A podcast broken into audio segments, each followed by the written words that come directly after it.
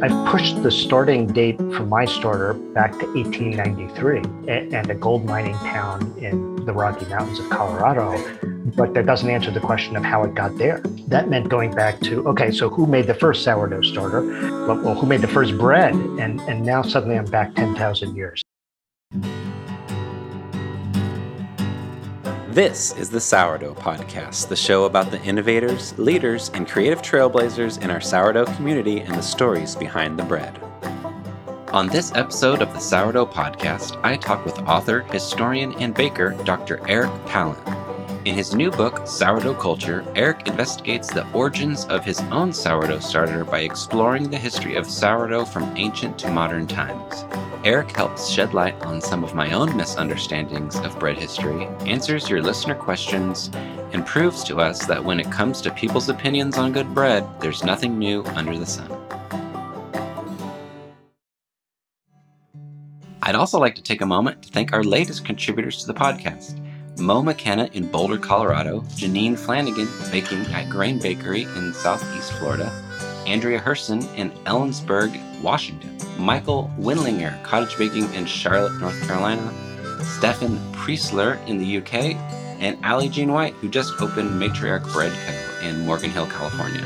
Thank you all so much for your generous contributions and kind messages and for helping make this episode of the Sourdough Podcast possible. Your support and encouragement really just keep me wanting to come back week after week uh, doing more episodes. So thank you so much. Uh, if you enjoy this podcast and would like to support it, please consider contributing any amount by visiting thesourdoughpodcast.com and clicking on donate. You might even get a shout out on the podcast. And now, here's my interview with Dr. Eric Pallant. All right, my guest today is Dr. Eric Pallant. Eric is a two time Fulbright Scholar, award winning professor, and the Christine Scott Nelson Endowed Professor of Environmental Science and Sustainability at Allegheny College. His research has been published in magazines such as Gastronomica, Sierra, and Science. He is also a serious amateur baker. He lives in Meadville, Pennsylvania, with his wife, Kat, and four active sourdough starters. Eric is joining me today to talk about his new book, Sourdough Culture A History of Bread Making from Ancient to Modern Bakers. Eric, thank you so much for coming on the podcast. Oh, it's my my pleasure, right? The opportunity to geek out on bread for a while. Let's do it. Yeah, totally. Well, I couldn't think of a better audience to do that than my own here. We got some major sourdough nerds listening to this podcast um, me being the, the foremost. So I'm excited to dig in with you. Terrific. Maybe we could start with uh, maybe you just tell us a little bit about your own history with sourdough and, and what kind of prompted you to study and write about it. I was just talking to somebody else about this who said, like, I'm a baker for a long time and I've been a yeast guy forever. And then I, I think this must be true of a lot of us who make sourdoughs. You, you, somebody get you started and there's no going back. Mm-hmm. I think once you start with sourdough, it's just you have this living ecosystem of, of organisms that become part of your household. You are responsible for keeping them alive. And in so many ways, they're responsible for keeping you alive. And you really get to, to be family. And that happened to me. I was baking bread sort of intermittently, and somebody offered me a, a sourdough starter right after I discovered, like, oh my god this is amazing bread. Like how mm-hmm. did you make it? And response is you know all of us sourdough bakers is well, well it's a sourdough bread. I just made it. And would you like some of my starter? I you know very few of us are proprietary about our starters. It's like yeah. sure i'd be happy to give you some. And then i spent like a very long time experimenting right? You, you think okay i'll try it. And then you, you I, at least I don't know about you, but I made a lot of mistakes, and that's how I learned to get better and how I got to know my starters. And like I said, there, there hasn't been any turning back. Yeah. How long had you been baking before you saw this as something you wanted to focus your studies on, your research on? Yeah. Yeah. The, the eye opening moment for me was I got this starter, and, and once you have a starter, you, you sort of have to make bread regularly, or your starter poops out on you, right? Mm-hmm. So I'm, I'm making bread regularly, and I have young children after that who suddenly are not young children and they're like big teenage kids who eat a lot of bread and which was great, right? Because I could make as much bread as I wanted, and it would disappear. And but one morning I woke up and I thought, I've had this starter longer than I've had my kids. Yeah, my kids are, are in their late teens, and this starter's been with me for 20 years. And and wow. So so at that mm-hmm. point, I'm thinking, this is older than my like how many cell phones have I gone through? And, and, you know, yeah. My refrigerator's not this old. My microwave's not exactly. this old. Like there's nothing I own that's this old. And so I started to be curious. And I cold called the person who gave me the starter I hadn't talked to in 20 years. And I said, I don't know if you remember me and the time you gave me a starter. And they're like, Of course I remember you. Of course I remember that starter.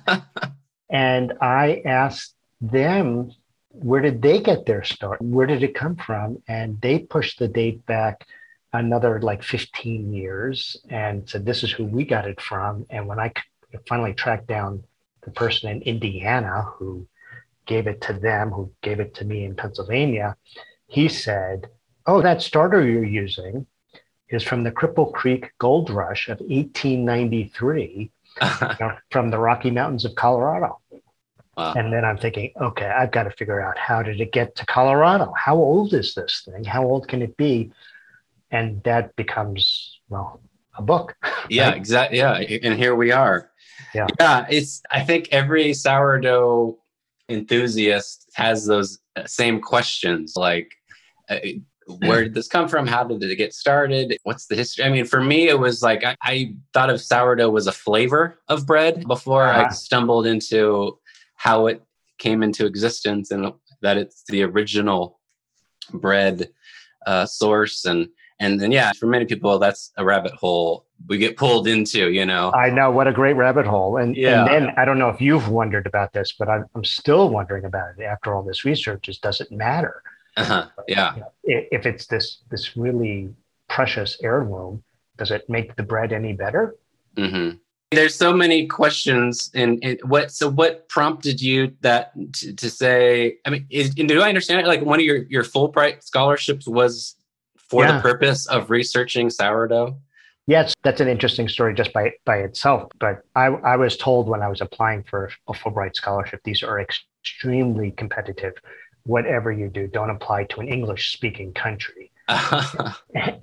because everybody wants to go to an English speaking country. And if you do apply to an English speaking country, don't apply to England because everybody wants to go to England.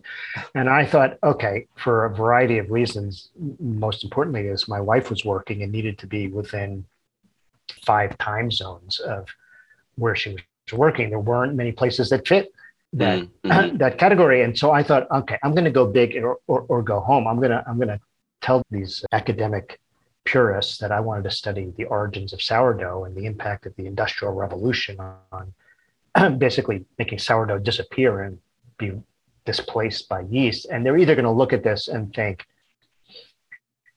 no, who, does this guy think he's he, he's kidding, like he's going to study sourdough bread.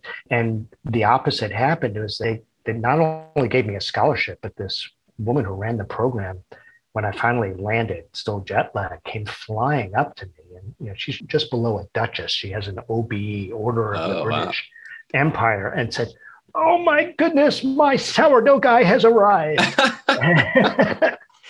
and uh, so they bought it. And, and, what year was this? This is three years ago. Oh, just three. Okay. Yeah.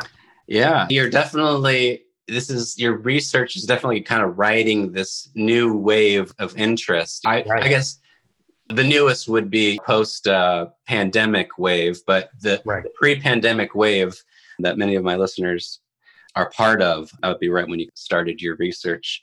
I love how you wove your story of your own starter into the history of sourdough in general. And it kind of it really gives a, a, a strong narrative to kind of come back to and, and connect our, our own starters to, to the greater history of sourdough. Can we jump into the history and, and kind of sure. the origins of bread making? Sure. And how I got there is okay, I, I've pushed the starting date for my starter probably back to 1893 and a gold mining town in the Rocky Mountains of Colorado, mm. but that doesn't answer the question of how it got there.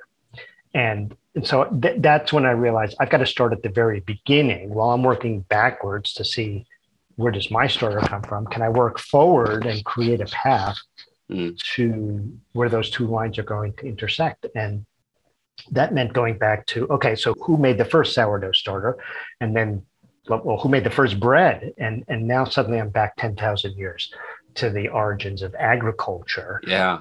and and the, the, the very first i hand it to the archaeologists who can put together these stories of i find some, you know they find some seeds in an archaeological excavation these seeds are clearly somehow different from wild versions of wheat and oats and rye and they're being selected by early gatherers because they grow better, they produce more calories, and I'm sure because they taste better. They make better breads, you know, with wheat and than you can with uh, vetch and with uh, legumes and things like that. And so, Mhm. Uh, yeah, there is a question about okay, so, so how does that even happen? Who who figures out that this is going to be bread and not just porridge? Yeah. And um, the best we can tell is that for a couple of thousand years, they probably mostly ate porridge. Um, you know, you take seeds, you might mash them up with water, and you might heat them up. But but this is all taking place in the Fertile Crescent in, hmm Israel, Syria, Egypt, Iran, Iraq, Jordan, and uh, uh, I'm sure everybody listening to this knows that if you take porridge and put it out in that climate and wait a day or two, it's going to start bubbling hmm right? You're going to have bacteria and yeast that are going to really take off in that warm, warm climate. And uh, somebody let one of those porridges bake right next to the fire. How many tens of thousands of years back does this stage go? So, you know, that what I hand it to is the archaeologists keep pushing back those dates, right? It used to be like six or 8,000, and now they're finding pretty good evidence that at least there were flatbreads being made. Like they're finding flour um, and stones that are flat that are that have burn marks on them, which means somebody was laying out something that had been flattened onto a hot stone. Mm. And and so we would call that bread, though not necessarily. We have no way of knowing if it's leavened hmm or not. And so the question of we know there are breads that are probably 15,000 years old or older. Um, the question is when it becomes intentional, like I'm going to let this dough bubble away and then um, and then cook it and then get that oven spring that comes with flours that have wheat in them, wheat, Yeah. uh, have gluten in them. That's probably four, five, six thousand years ago. It's funny because reading your book, it, uh, it shone some light on a lot of gray areas in my understanding of bread history, and I think just the origins of it would be one of them. Where I and I think I don't think I'm alone in thinking. Uh, probably many people have the same idea that bread started with the Egyptians, you know, and like they either discovered it on accident or on purpose, or was something somehow associated with beer Exactly. Yeah. that would be 4,000, 5,000 years ago. It would be, I think, most people's association with that. But you, you're, I think you said they found, again, flatbread maybe going back 23,000 years ago in, in northern Israel. Right. They just keep pushing back those dates. Right. But you're right. And you know, the Egyptian, what we do know for sure, because we have the equivalent of Egyptian Instagram, which is the hieroglyphics, Yeah. you know, and the paintings, we know for sure they're making bread and they're making beer, and that that is what's keeping all those guys building pyramids, you know, fed and watered, you know. So and and and and recently they're they're they're able to uh, sort of extract from some of these beer urns from the pyramids some of the Saccharomyces cerevisiae from there and make fresh beer. The presumption is if you're making beer, you're also making bread the same way. But because of the heat of the oven uh, of making bread, the, the no yeast survives that temperature, and there's just no way to prove beyond a shadow. So I this is what I love is you know we're, we're talking about the interplay of of cultures like this is the ancient Egyptian cultures, sourdough cultures, um, and, and and science. Like you really have to understand the science to try and figure out what's what, what's going on. Yeah. Um, I think I remember a few, um, it was a year or two ago, uh, some, I think you mentioned it in your book, but uh, I saw it play out on Instagram or something where somebody, you know, scraped some yeast off of a, a bowl and, and tried to harvest it and, and grow it and then turn it into uh, modern Egyptian bread with this ancient strand of yeast. Yeah, exactly. Yeah, he just made a big, big splash with that. The, the guy who did that, uh, his name escapes me the second, but he, he was the inventor of Xbox. Oh, okay. So he, he had the, yeah. yeah, he had the time and the money to yeah. sort of put all that together. Uh-huh. So you're so Egyptians, we, we know that they made bread, but we don't necessarily know that they leavened it. Why is that? So, all right. So we know they made beer, right? We know they made bread from the pictures that they they left us, which is as close as we can come to a recipe. We know that they made bread because they poured doughs into molds, and and uh, around the temples of Giza, you know, there were like 500,000 broken clay molds from bread. So from which these guys, these, the archaeologists can calculate how many people were being fed for, for how long.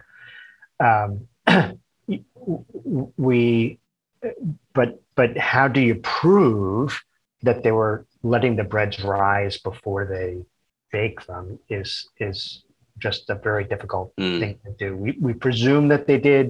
It would probably be hard in that climate again to prevent a wheat mm. bread from rising. Mm-hmm. You know, if without refrigeration, you know, um, but but there is no. I haven't found. It's not that there isn't. I haven't found proof beyond a shadow of a doubt that the Egyptians were making sourdough bread. That sort of has to wait for the Romans. Exactly. Uh, yeah. The Roman Empire that follows. Yeah, so that that was interesting. I mean, we we want to assume that it was leaven, but we can't actually prove it. Yeah, and so uh, push pushes pushing us up to the Roman era. Um, obviously, they wrote down everything. And, exactly, exactly. so we know for sure that they were leavening bread. Yeah. Um, you give uh, one of my favorite examples that you kind of go into was um, looking at Pompeii, the ruins of Pompeii, and right. just it's basically like a frozen uh, a, a, time set in history, just like for all of us to look at and see how things just stopped in at that moment in yeah. time.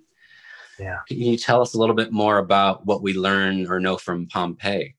Yeah. So that combination of having Romans who write down everything, um, and uh, as you say, uh, a day in the life of the city of Pompeii that suddenly um, is buried instantaneously in ash from uh, Mount Vesuvius, um, lets us put together that there were bakeries there. And we even have some idea of the menus that were in the bakeries and what kinds of breads they were making. And there are even some uh, uh, essentially overcooked breads because they've been through a volcano yeah. that, that, that, that have survived uh, that era. And and this is in the book, but um, this speaks to me uh, for sure that that they they had jelly donuts. Um, really? In, in, in ancient Rome, and it's like, oh my goodness! Like you could go to work in the morning, and then on your way home from work, strap on your sandals, and uh, go pick up a dozen jelly donuts on the way home. It's like, yeah, some things were good even back then. Yeah. Oh, you had his picture in there where it's just, yeah, it's exactly that. It's just a, almost looks like a, modern day bakery like uh, you know it is a stone oven but it looks like many stone brick ovens that i've seen today they and haven't changed they, they haven't, changed. changed. exactly right, right. yeah well I, I saw for the first time that was really fascinating were those um the mills that were right next right outside of the oven right. uh and you really have to see it look at a picture to really understand how they mill the flour but it was really uh, uh cool to just see you know i think every every culture i mean the way they've milled flour or ground it or smashed it is it's all everybody does it different and so this was a really unique take on kind of right. funneling grain down these stone uh, funnels and then it seemed like it was spinning around another stone anyway you have to you have to I, no i wish your picture. listeners I wish your listeners could see your hand motions um, right now because it, it is the only way to picture it. It's is is this uh, this this shape of uh, a funnel top and then sort of an inverted funnel bottom, but uh, versus two like flat discs, you know, yeah. that would yeah. grind our flour. Yep. Yeah, it, it was really really fascinating. Um, so this kind of brings us to uh, one of my first listener questions from Ohio Crumb. She asked if ancient people sifted their wheat to make white flour ever. And uh, I seem to recall that be something the Romans specifically wrote about. Right, the Romans did, and the Greeks did, and and then and ever thereafter, from ancient Rome on, it becomes a class thing. Mm, it just mm-hmm. it, it takes uh, you, you, need to essentially have silk or or something some very fine fabric that will let coarse matter through and keep finer uh, you know the endosperm uh, uh, uh um, above. And and uh, that takes time and money and labor. And so if you're really wealthy and you have a lot of roman coins and you ate white bread and high class white bread. And if you're low income and poor you ate coarse coarsely ground whole meal bread. Yeah and that practice pretty much you know perpetuated up until the modern era and now it's reversed you know? Right, yeah we've talked about that before how it's you know it's still kind of a class thing where the the rich people eat the the, the twelve dollar artisan whole grain loaves, and everybody else gets uh, white bread. White know. bread. Is it funny how it's just all right? It's just reversed itself. Yeah. Mm-hmm. Um, so we, you know, you, you talked briefly about kind of the Roman era and and how much, um, of course, uh, the story of Jesus is is in that uh, time period, and and how much metaphor and, and parables Jesus used that were you know centered on bread. Um, of course, that reminded me of um, Peter Reinhart, he, who actually wrote your foreword for the book. Yes Yes. Uh, it reminded me of his TED talk. I don't know if you've seen that uh, from J- July 20 or 2008. Um, it just, you know, he just re- talked about the kind of the, the, life Cycle. cycles of life right. and death. And, and, and, it's just so easy to see that the parallels with like uh, the gospel story of Jesus and his life, death, and burial. Um, I don't think that was intentional, but it's it's such a clear metaphor. Well, so but but that's the question that you know at that the question I I, I want to raise is to us uh, the sort of the resurrection of of of Christ is is um, is, is all it's not all it's metaphor it's it's uh, uh, but but when when when Christ says essentially my my body is bread nobody would have questioned eh, the only bread around was sourdough bread mm-hmm. and, and, and the idea that of course sourdough bread lives forever lives for eternity and and that it, it does resurrect itself would have just been second nature to anybody of the period in ways that it's no longer yeah yeah and thus it's it's such a, a great use of a, a, an illustration that for us we have to we, we can only access it maybe if we if we've played around with sourdough yeah, I or agree. Have, or have a theologian explain to us. I wanted to take a quick break from our interview to share with you some exciting news. I was recently invited to join the board of the Bakers in Need Fund, a 501c3 nonprofit organization founded by Tyler Cartner at WireMonkey. This fund was created to help bread bakers suffering financial duress due to the coronavirus, and since the start of the pandemic, the Bakers in Need Fund has given a total of 40 grants totaling over $10,000 to our baking community. When the crisis is over, the fund will remain to support bread bakers in need. We love the bread baking community and being a part of it and want to give back. If you'd like to learn more about the Bakers in Need Fund, make a donation, or apply for a grant, please go to bakersinneed.org. Now, back to the show. So, um, yeasted breads. Um, this was another area that um, you spent a lot of time in. That again, I just I really did not have this uh, understanding. Um, uh, much like my misconception of the history of bread, I had this kind of inaccurate timeline in my mind. Uh, basically, Right. it goes like, you know, Egyptians, as we've already discussed, uh, didn't discover it, but uh, it went Egyptians discovered it or stumbled upon sourdough, and then around the year 1900, uh, it was industrialized yeast um, from there on out. And so Yeah. we, I kind of missed this whole period of uh, brewer's yeast, where uh, Yeah. it is it was a, a real um, force to be reckoned with for a few hundred years. It seemed like. at Um, least you know and again it's one of those things that's it's it's really hard to nail down is that um, there, there's there's some evidence well, let's go back to what we were talking about before that the egyptians may well have simply been using the brewer's yeast they may have been making beer on one side taking the foam and using that to leaven their bread although in my opinion even if they were the beer they were making isn't pure yeasted beer it's wild Mm. sourdough beer. right? mm, mhm. There are bacterias in the, in those in the beer they were making, so it's not very different from a sourdough. Um, uh, in that regard, there, there's there's some evidence that the Romans were using beer that gets lost. The Middle Ages, the Dark Ages, there's there's even more evidence that that at least some bread is being made and leavened with with with beer beer yeast, but there really isn't a cookbook where anybody has written down a Mhm. recipe for anything until 1850 Wow. and and and so um, you really have to wait till people are kind of urbanized and literate and and so professional that that young girls aren't just raised in their mother's kitchens learning the craft at their It's, mother's it's such a huge gap, though, from like Romans to 1850, where we know people are making bread and beer, but we don't know how. You know, right right So right it seems like such a, a loss of. Uh, it is a loss and that's what makes you know you got a thousand years of european history where where basically nobody has time or the energy to write down anything right?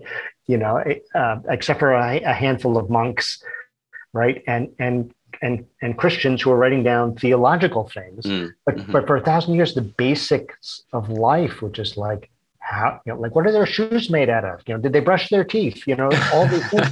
Well, and it- there's it- nothing more daily or routine than and than making bread. Exactly, which which which are the things we write down least, Exactly. right? Have you ever read an article on how to tie your shoes? Yeah. Right, you do it every day. Everybody does Mhm. it every every day, so it's not worth writing down. And so here we are, um, waiting for 1850 when people are saying, "Here's how you make Mm. yeast. Here's how you make bread." that makes a lot of sense. You know, it's like, how could we not know something that's so foundational to, you know, in some ways, precise, precisely because it is so foundational. Mm-hmm. So we have uh, brewer's yeast really playing a significant, or well, maybe you can break that down. What, how do you, how does brewer's yeast and the use of it uh, affect kind of the evolution that gets us to modern bread? Right. So so let's I mean, this is wonderful because this group of listeners will get it in ways that I, I don't have to explain it quite like I do to other people. But so sourdough has yeast in it, and the yeasts are wild, and um, there are now dozens of different species and strains of yeast, but there are a handful that are pretty common. But they also have bacteria that provide those sour flavors. Um, uh, lactobacillus that make acetic acid or lactic acid and a variety of other chemical compounds. And um, we distinguish that from commercial yeast, which is one species of yeast, Saccharomyces cerevisiae, sort of cleaned out of everything else, right? Mm. Everything else is, is sterilized out of it. I, I, I think of it as the, the difference between sort of really good ecological agriculture, which has multiple species of Mhm. different plants growing and uh, this hodgepodge of stuff, and and and big industrial American agriculture, which is a monocrop Okay. that goes on for miles. And so so that's how I distinguish sort of yeast or commercial yeast from sourdough makes sense. until really 1900. So your timeline is is really right on, Michael. Um, n- nobody could make yeast that was purified or or had eliminated all the bacteria. So even if you were using brewer's yeast, it was it still had sour flavors. It wasn't Okay. totally reliable. It wasn't totally predictable in the way that you know Fleischmann's and Red Star yeast is today. And now we're talking about you know corporations that that are growing Olympic swimming pool size you know uh, um, vats of of of genetically selected Saccharomyces cerevisiae that that again for for for this group of listeners is so intentionally powerful and Mhm. reliable that it, it seems sacrilegious to me but but that a, a a yeasted bread in an hour you have to punch right? You actually have to knock it out. It's so strong. And, and uh, sourdough bread is uh, is is is a gentler, slower, more wonderful process. Of course. Yeah.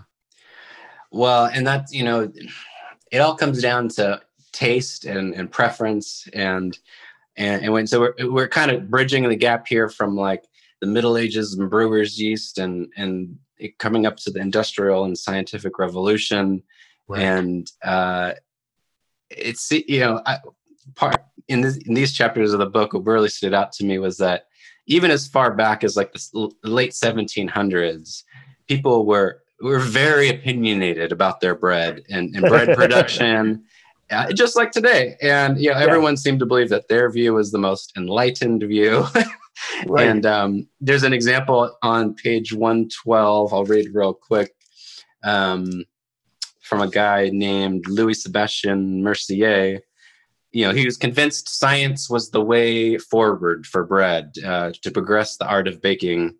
And he said you know making wheat into bread is a chemical operation that must be enlightened by chemists. Blind routine he says de- denatures the process. And, and he scoffs at every commenter still consuming the same bread quote just as their grandfathers ate it.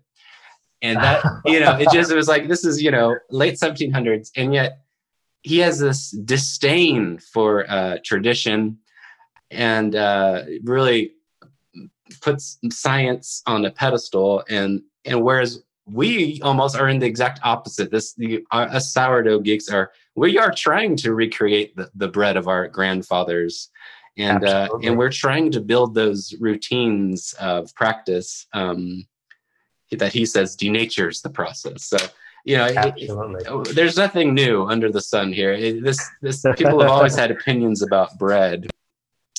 Um, how often I wonder you did this kind of like dichotomy of science versus tradition, new versus old, um, come up in your research? Uh, it it uh, all the time, right? It, I, you said it beautifully, which is people have their opinions, and they are not, they are not to be dissuaded um, ab- about what they think good bread means. And uh, as um, we'll, we'll probably get to this shortly, it becomes highly politicized. Mm, mhm. you know, uh, over what what constitutes good bread and what what what why it's worth eating or not worth eating. Um, you know, in, in their defense of Mercier, you know, after a thousand years of of of church doctrine sort of ruling the world, um, having a little science is probably uh, a little uh, a good thing to open up the, the way we say the world. Though I, I agree with you 100, percent which is to say I don't agree with anything in that quote.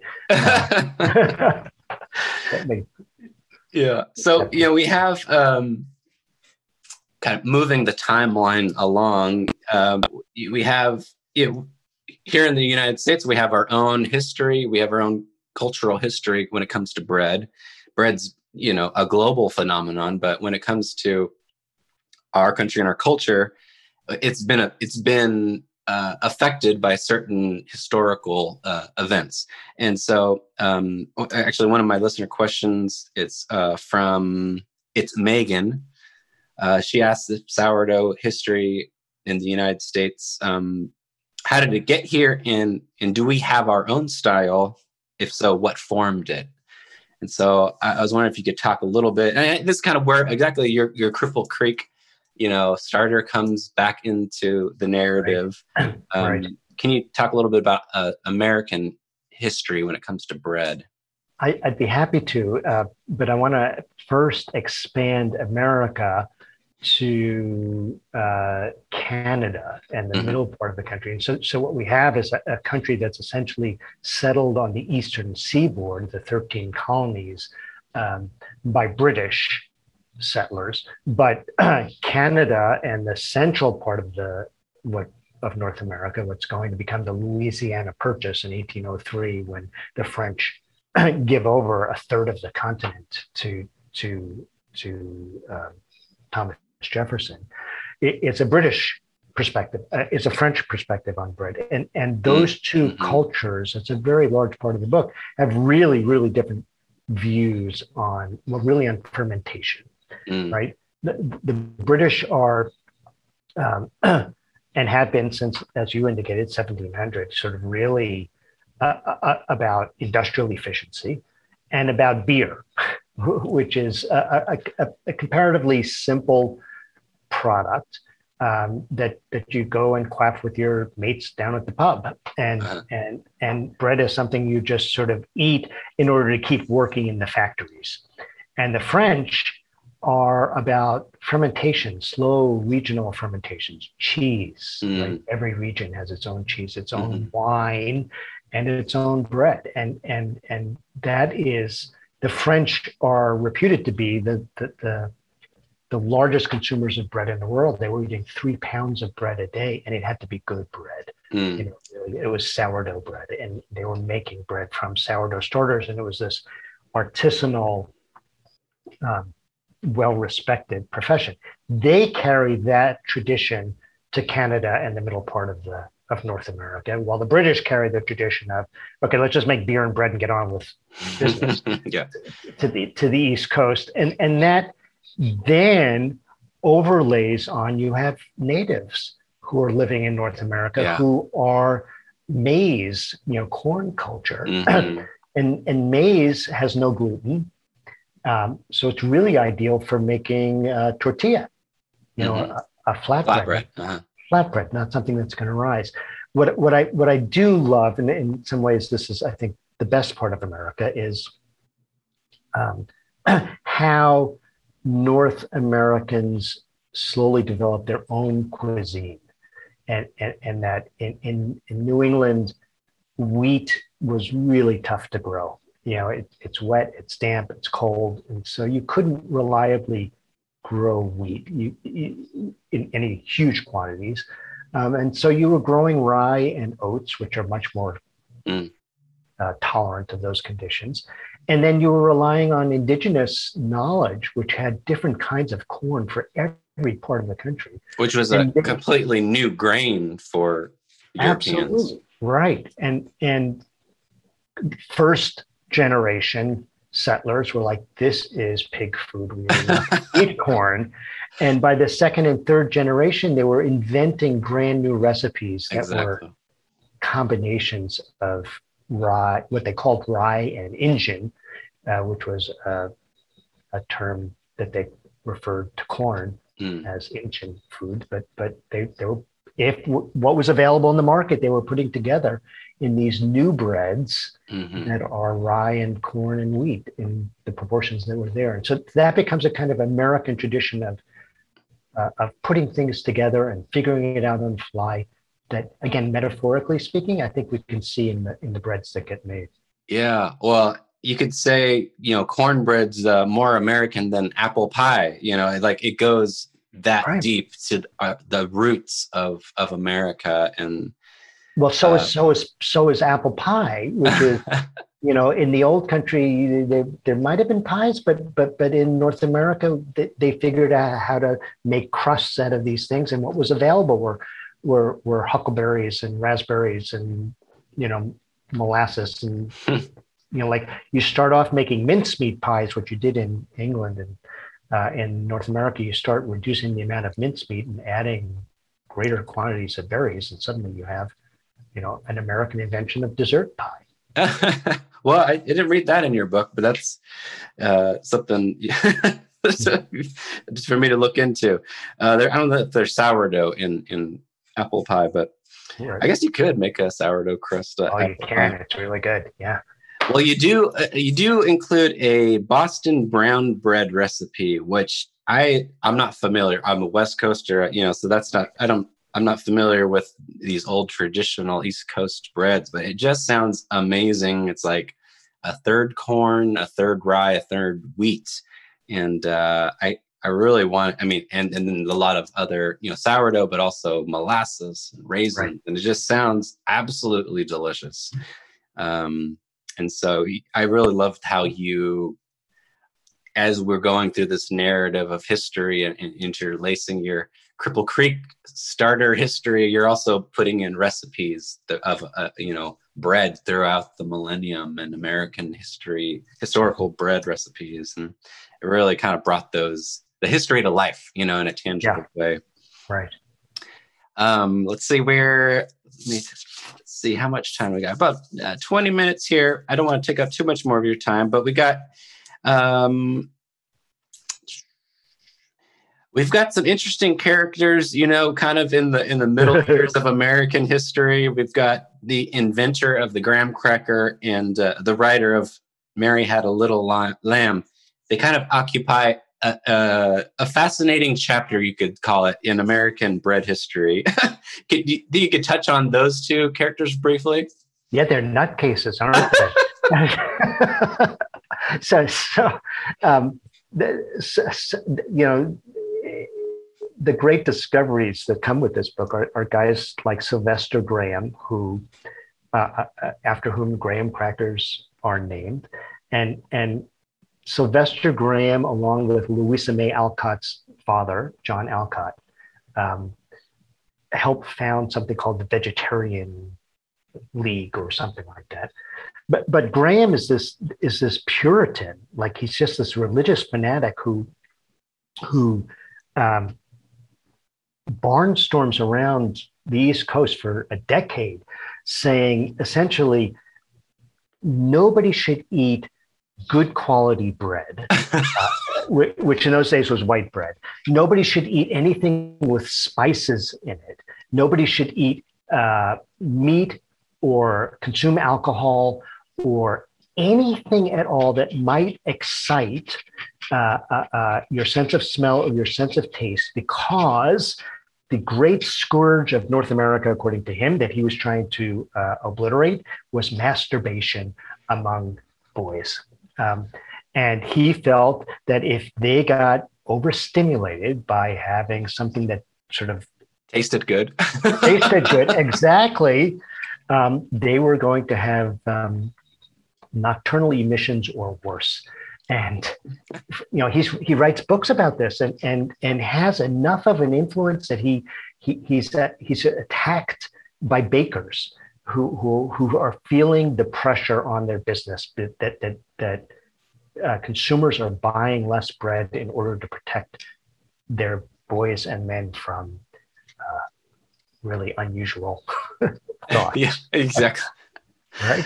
Yeah. This is the guy who, who uh, after whom graham crackers are named. You know. Yeah. I, there's this section you illustrate. It's like we shouldn't excite, you know, uh, the organs in our you know in our stomach because they're with good food because they're too close to other organs that can get Absolutely. us into trouble. Absolutely. yeah. Yeah. And then uh, the Mary Hale, was it Mary Hale or? Uh... Yeah, and and she she's uh, equally uh, strong-willed, uh, uh, um, strong-willed enough that, she, like as a widow, she raises five kids and and and and does right. Mary had a little lamb and is is thought to be responsible for essentially inventing the holiday of Thanksgiving. Yeah. Um, and and and she she also thinks that uh, bread should be politicized and and that men of the late 1800s were were going to be if if left to their own devices were going to go out drinking and hanging out in bars and and, and, and playing with women. And the only salvation for them and therefore all of America was for their wives and daughters to make homemade bread. Yes. exactly. So it's you know it's just again back to this old old as time tale as old as time. Uh, you know, people have opinions about bread that are you know um, based in science or religion. Not. It doesn't or not. not, Yeah. or not but they hold them just as strongly as people hold those opinions today. Um, Absolutely.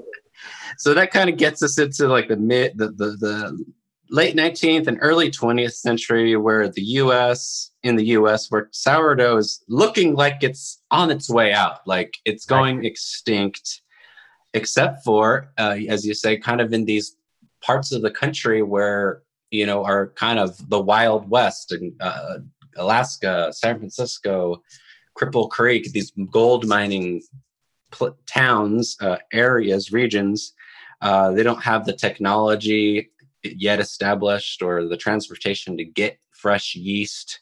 And so there's this uh, place and time in history where sourdough is the way you can, only way you can make bread. Um, but as you say, it almost goes extinct. You know, like it just barely survives the, the late 19th and 20th, early 20th century. Uh, would you- would you say it, you know it's who, who's more to blame, the baker or, or the consumer at this point in history? Um, at, the, at the risk of giving you too academic an answer, I'm, I'm not a big fan of academic answers, but but in this case, I I think um, what's irresistible to bakers is uh, profit, Mm. right? And and uh, as a sourdough baker, and all of our listeners here are sourdough bakers, is it takes a lot of time uh, and a lot of attention, a lot of care to make sourdough bread, and uh, to push a yeasted bread through a machine that um, can turn out bread in three or four hours rather than two or three days. Yeah. Um, that just lowers the price, and you can churn out a lot more bread a lot more quickly, and uh, consumers are going to pay less and learn to um, associate what, what shows up in a shiny plastic bag with bread, um, even though it's it's uh, not related to what our grandfathers Mm. ate. And and then there's an advertising campaign that goes with it that that persuades people this is good for you, Exactly. right? This, this is healthy. This is this is technology. This is science. This is the future. Mhm. And and like a lot of advertising campaigns, it's not really based in much other than profit. Yeah. Another another part that I thought was really interesting was kind of like the U.S. immigrant experience of of maybe second generation uh, children of, of immigrants who you know they ha- they bring their history and culture of of these kind of European Eastern European rye breads and and whole grain breads and sourdoughs but by the second generation they, they kind of want to you know disassociate themselves with with the old country and, and be you know be a part of this new American culture and, and kind of separate. You know, and it's still true. I've talked to children of immigrants, you know, in the last few years. You ask them, "What's your favorite food?" And they'll tell you it's, you know, well, I love KFC. You know, I, Mm. love I love McDonald's, and and they're still eating the foods that their parents, you know, made back in Somalia or Yeah. Nepal or something like that. But their favorite foods are American foods. hmm So we have, yeah, obviously it's probably not the baker or the consumer is probably uh, obviously always kind of probably a mix of both. Sure. But, um, well, I, I I really enjoyed the book, Eric, and you know I think again the major takeaways I was like for me was you know bread is always evolving, uh, trends come and go. There's always going to be a new fad, a, a new set of opinions on that fad. Uh, certainly, that applies to like you know the last few waves of, of sourdough enthusiasm but uh, you know as i read as i learned through reading your book that's nothing new you know and um, that story is as old as time. So you know bake the bread that makes you happy. Um, you, you say it you say it really well uh, towards the end of your book when you say if i may quote you uh, a bread is made a bread sorry a bread made with sourdough bears more than 6000 years of history Deep inside its warm interior, there is love, which, like the culture it comes from, is best if shared. So I, I'll I will uh, leave it there as far as um, my questions and and commentary. Is there anything you wanted might want to add to uh, our conversation, Eric, before I let you go? Well, I, I, am going to just briefly uh, turn this around and ask you um, why do you think, um, of all the things people could have taken up when COVID suddenly locked us in our rooms, sourdough was like this wave that showed up not just in the US, but everywhere? Right? yeah. Why it's... sourdough, right? It could have been knitting, it could have been almost anything. You know, it could have been solitary, right? But it was sourdough bread. Why? I, you know, I, I feel like maybe it, it, it kind of been on the rise for a while, so to speak. Like uh, interest in the topic was already kind of peaking, or or kind of maybe a second or third wave, depending on when you uh, start timing it. But like, there's already interest. People were uh, you know experimenting with this. You know, the, the sourdough podcast, and people have been writing cookbooks about sourdough for you know before the pandemic, and then I think you know I think part of it was there was no you know bread in the supermarkets for a while i recall you know? Um, and and so people obviously are, are stuck at home. They can't go out to the grocery stores. Right. and and like you you you, you illustrate in the book it's there's just nothing more like homey or or natural than baking bread at home. And and you, can't go and uh, uh, talk to your neighbor per se, or or hug them much less, or or go to school or church or grocery store people places where you're going to see people but you can and, and you're forced to be at home and so you have this opportunity maybe to, to make bread and then maybe go drop it on the porch of your neighbor you know and i, I know I, I did that and and uh, you know, I, I, had just moved to this town we're living in now, like a year before the pandemic. And so, yeah, bread kind of just was our way through the pandemic and kept us connected to our community. So that's, that's my take, you know, and lovely. I like it. Yeah. Well, Eric, thank you again so much for uh, this book and and just the the lovely um, the recipes and and then connecting it to your own sourdough history and uh, just illuminating so many of these areas in my own mind where I I, I didn't I wasn't uh, knowledgeable on on the topic and it's a great read. I highly recommend it to everybody.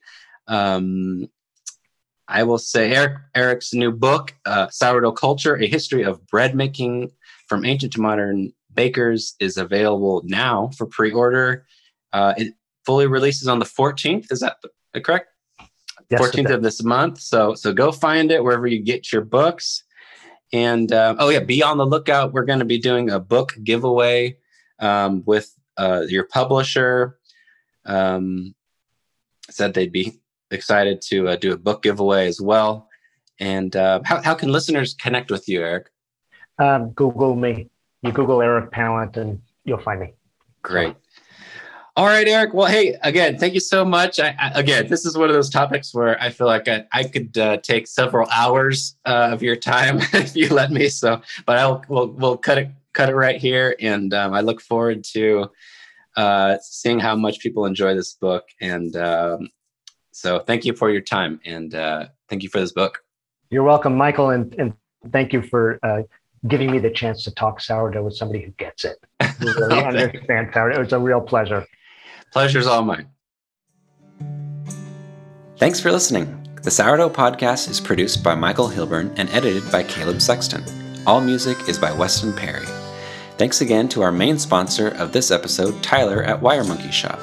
You can find their products and support the Bakers in Need Fund created by Tyler by clicking on links in the show notes of this episode. And be sure to head over to the sourdoughpodcast.com where you can find exclusive recipes from our guests, as well as cookbook and gear recommendations, previous episodes, and more. If you enjoyed this episode, please consider supporting the podcast by purchasing a Sourdough Podcast t shirt, coffee mug, or UFO lame. If you're strapped for cash, a five star rating and review on iTunes would also go a long way, and you would help tremendously to share the podcast with others. Thanks, and we'll see you again next time.